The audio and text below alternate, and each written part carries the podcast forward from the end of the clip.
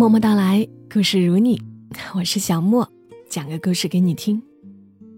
其实今天有一瞬间，我动了，要不要今天停更一期，放纵一下 这样的念头。因为我是喜马拉雅的签约主播嘛，那我的任务是每个星期要更新两期，一个月更新八期就达到要求了。我想着周一已经更新了一期，是不是就可以偷个懒？但我也曾经说过的，一般情况下，如果是有品牌特约播出的节目，那我会加更，不会动摇我这常规更新的八期。所以说过的话，还是要算数的。做音频主播本来就是我一直以来的理想，嗯，还是要多一点坚持的。其实说起来，我不是一个擅长营销自己的主播。至今也没有成立什么样的团队，也很少和大家互动，就是默默的找故事、找内容，然后分享出来。就这样，在这个平台做了八年了，精力有限，水平也有限，也难免顾此失彼。幸运的是，我一直在做自己喜欢的事情。想起来，又和大家说这些。除了希望大家在方便的时候帮忙转发分享，然后点赞评论节目，还有就是因为今晚的这个故事。今晚的这个故事呢，来自于作者宋小军，大小的小，君子的君。他描写了他的理想，文章叫《关于理想的课堂作文》，蛮有意思的，读给大家听一听。关于理想的课堂作文，作者宋小军。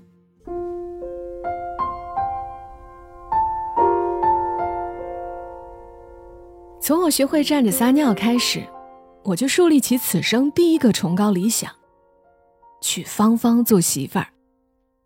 芳芳是我的青梅竹马，我们从小光着屁股一起长大。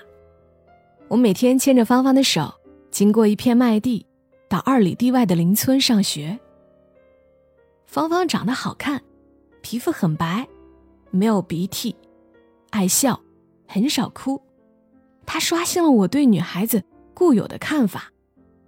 为了表达我对芳芳的喜欢，我给芳芳抓蚂蚱，采黄色的小野花，趴在地上让她骑大马。作为回报，她会让我扮演医生，给她检查身体。我和芳芳每天就像豌豆和豌豆荚一样粘在一起，一起上学，一起回家，一起做作业，晚上玩累了就一个被窝睡觉。那时候，我们村子里有个可怕的传说：男孩子和女孩子天天待在一起会烂脚丫。我对此嗤之以鼻，对芳芳说：“就算烂脚丫，我也要跟你在一起。”可是芳芳却被这个烂脚丫的传说吓坏了。他让他妈来找我妈，说以后不跟我一起上学，也不跟我一起玩了。小小年纪，我竟然有了一种失恋的感觉，茶饭不思，行销鼓励。芳芳，你怎么能这样呢？我们都不是小孩子了，你怎么能因为一个传说就不和我玩了呢？说好的结婚生孩子过家家呢？为了打消芳芳的顾虑，我找到芳芳，告诉她，只有一个方法可以验证男孩和女孩在一起到底会不会烂脚丫。晚上，我偷偷爬起来，仔细端详了爸爸妈妈的脚丫。与此同时，芳芳也在跟我进行同样的动作。第二天，我和芳芳得出了相同的结论：如果男孩女孩在一起会烂脚丫的话，那为什么爸爸妈妈的脚丫一点事儿都没有？这个传说显然是大人编来骗小孩子的，就好像不好好学习会被大马猴偷走一样。我和芳芳的通力合作，成功粉碎了不知道骗过多少小朋友的流言。芳芳用更加崇拜的眼神看着我，我高冷的微笑。从此以后，我又牵着芳芳的手，经过一大片麦地，去二里地外的邻村上学了。我甚至规划好了我和芳芳的未来，我们将会一起上学，上初中，上大学。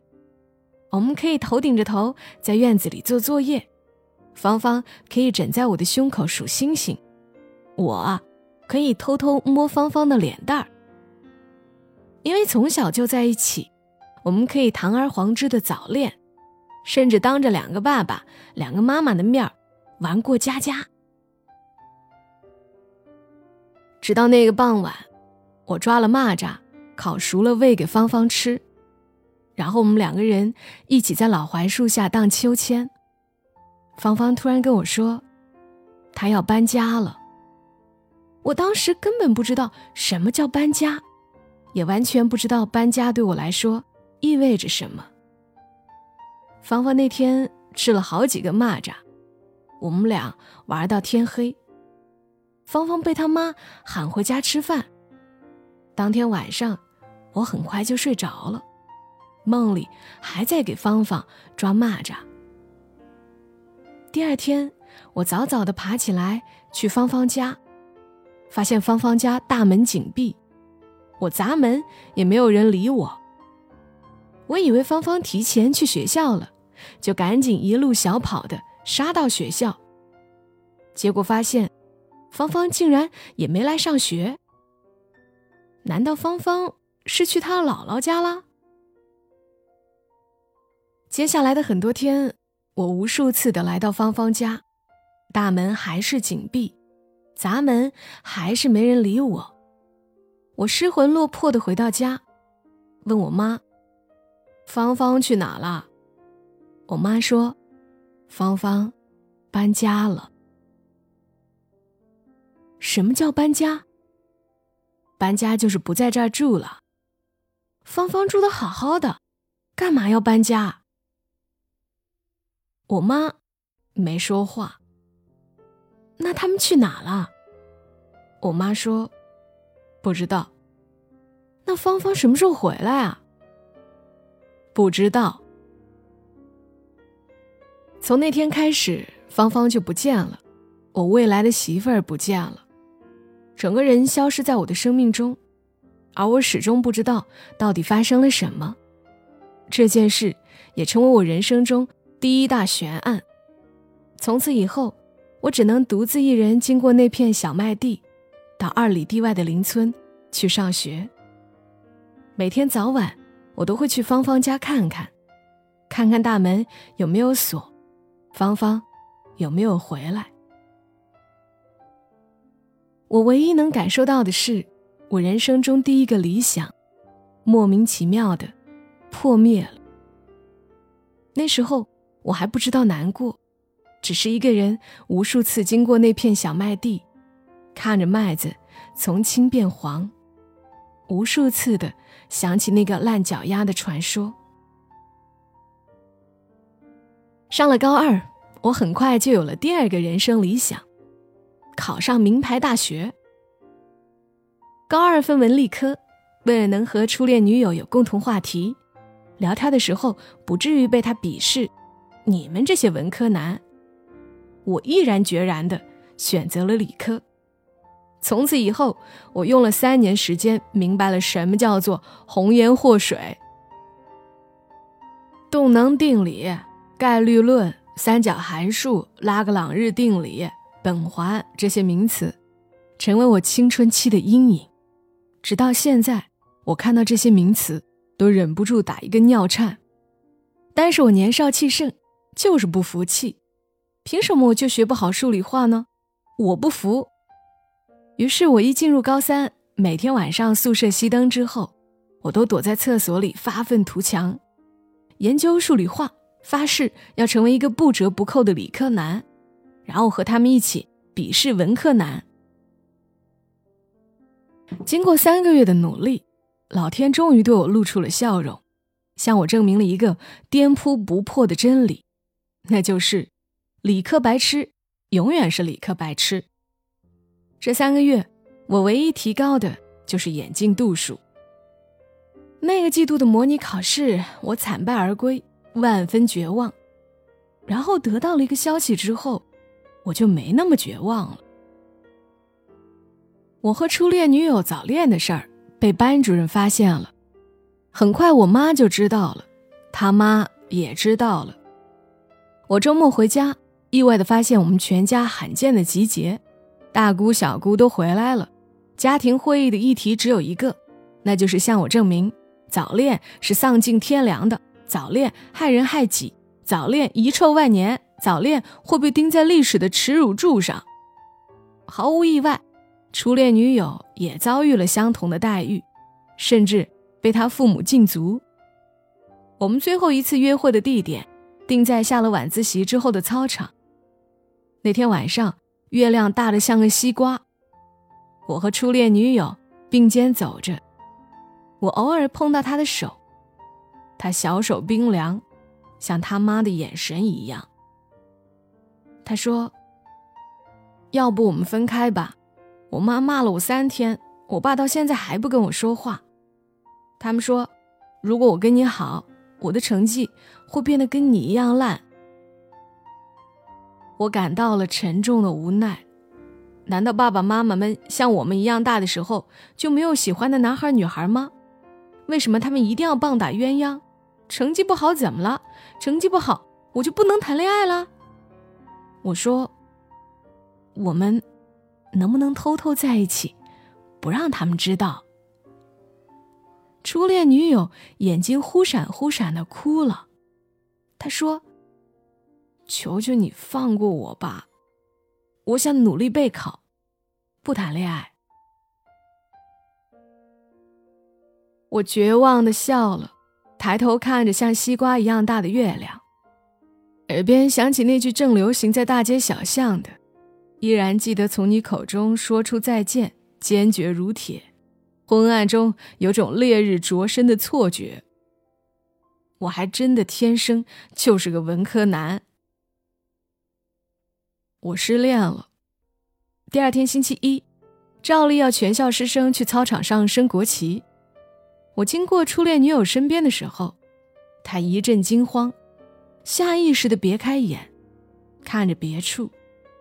我胸口就像挨了一记天马流星拳，鼻子里酸得很痒，眼眶里千军万马的眼泪正在排兵布阵。然后在庄严的国歌旋律中，我眼泪像喷泉一样喷射出来。我觉得我的人生悲哀极了。我成绩很烂，被数理化老师深深的鄙视。我的初恋女友视我如怪物，天天躲着我。我以为我已经跌到了谷底，但是生活很快告诉我，有时候别那么悲观，因为真正让你悲观的事情还在后面呢。几个月后，高考如期而至，头一天晚上，我心潮澎湃。听说大学里谈恋爱没人管，只要我和初恋女友考上同一所名牌大学，那我们就可以光明正大的谈恋爱了。到时候我一定和初恋女友法式舌吻，给拆散我们的班主任看。那天晚上，我九点下了晚自习，想回去好好睡一觉。明天是高考的第一天，我要马到成功，为了我和初恋女友的未来而战。我充满了斗志，感觉到头顶的乌云都在噼里啪啦闪着电。我下了楼，一出门，突然发现一个无比熟悉的身影从我眼前飘过。我可爱的初恋女友，还是那么楚楚动人，只不过，她身边多了一个搂着她的男人，两个人亲密的，就像原来的我们。我头顶的乌云劈了我一道闪电，呀，不是说努力备考不谈恋爱吗？那个男人是谁？也许是他哥，也许是他弟，也许只是我的代替品。当然，我过于乐观了，我没有追上去质问他，我只是在原地站着，心里一直被一个问题折磨：我这。到底算不算捉奸在床呢？一夜无眠。可以预见，两天后高考结束，我失魂落魄的走出考场，仰天狂笑。初恋女友没了，理想中的大学也没了，我的第二人生理想以一种特别惨烈的方式死于非命，这给我的青春期笼罩上一层挥之不去的阴影。我后来没有发育成变态少年，残害姑娘，危害社会，真的要感激上苍。没关系，我对自己说，事情永远不会太坏，凡事到最后都会皆大欢喜。如果没有皆大欢喜，那是还没到最后呢。既然前两个理想都失败了，我决定开启我的第三个人生理想，那就是成为畅销书作家。哼，既然我做不成爱因斯坦，那我就做莎士比亚。我找到一家著名的出版公司，搜集了公司里所有编辑的邮箱，开始拼命投稿。邮箱里有个功能叫做定时发件，接下来的一个月里，每个编辑每天早中晚都会收到我的定时投稿。我就不信你们这些编辑胆敢对一个未来诺贝尔文学奖获得者视而不见。事实证明，他们确实看到了我的投稿，并且对我印象深刻。因为我被所有编辑先后拉黑了，此路不通，我只好另辟蹊径。事实证明，人在面临绝境的时候，智商会成倍增加，并且敢于做一些看起来不可思议的事情。那天晚上，我和女朋友去了黑黑的地方，做完了坏坏的事情之后，我做出了一个改变我一生的决定。那就是我要去和这些拉黑我的编辑一起工作，和他们混熟之后，说起这段往事，大声质问他们：“你们还记得大明湖畔的夏雨荷吗？”接下来，一个经营系市场营销专业的学生决定成为一个文学编辑，我开始成吨的给这家出版公司投简历。我不相信，你他妈拉黑一个文学青年之后。还敢拉黑一个未来的同事？过两个月我就要大学毕业了，我接到了这家出版公司的面试电话。我坐着绿皮火车，带着无限憧憬，从烟台前往遥远的上海。面试头一天晚上，我借宿在男同学的合租房里，和他挤一张单人床。那是我这一辈子第一次和一个男人。如此靠近。那个夜晚特别漫长。很多年之后，我仍旧记得，我半夜起来上厕所，结果找不到回房间的路，最后无意中打开了一个女室友的门。一个礼拜之后，我傲然地站在那些把我拉黑的编辑们面前，纵声狂笑。报复一些人最好的办法，就是成为他们的一员。并且和他们成为无话不谈的朋友。我暂时没有成为一个畅销书作家，但是我成为了畅销书作家的编辑。我最擅长的就是曲径通幽。我想用不了多久，我就能够从幕后走到台前，完成一个编辑到作家的华丽转身。我听说，人和人的差距总是体现在八小时之外。于是每天下班之后，我打开一盏前女友送的旧台灯，在合租房隔壁那对情侣悦耳的叫声中，噼里啪啦的在电脑上敲打着我的理想。那一年，我写出了三本小说，其中两本被影视公司看中，要分别改编成电视剧和电影，并邀请我做编剧。本着我是屌丝我怕谁的精神。我毅然接受了他们的邀请。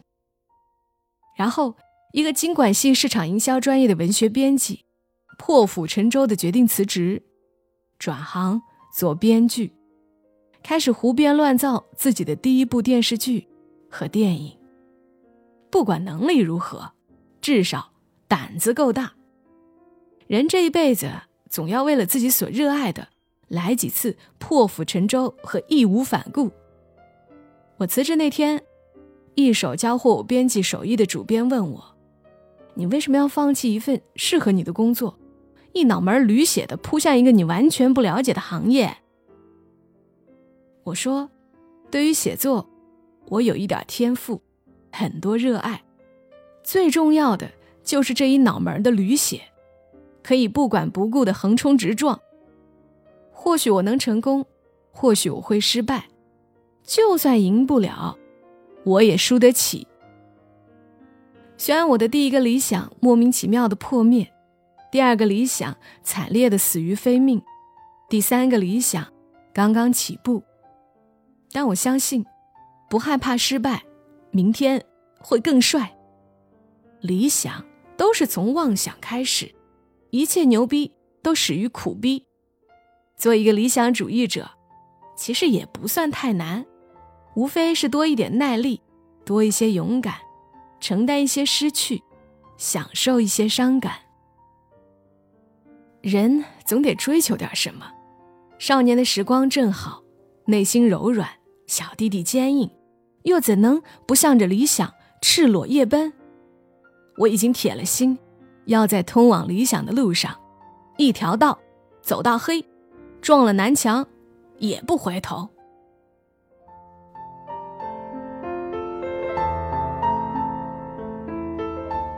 好了，故事讲完了，还挺长，估计有人没有听完就睡着了吧。这里是在喜马拉雅独家播出的《默默到来》，一个讲故事还挺催眠的节目。感谢大家收听、转发、点赞和评论，我们下期节目再会。小莫在深圳，和你说晚安。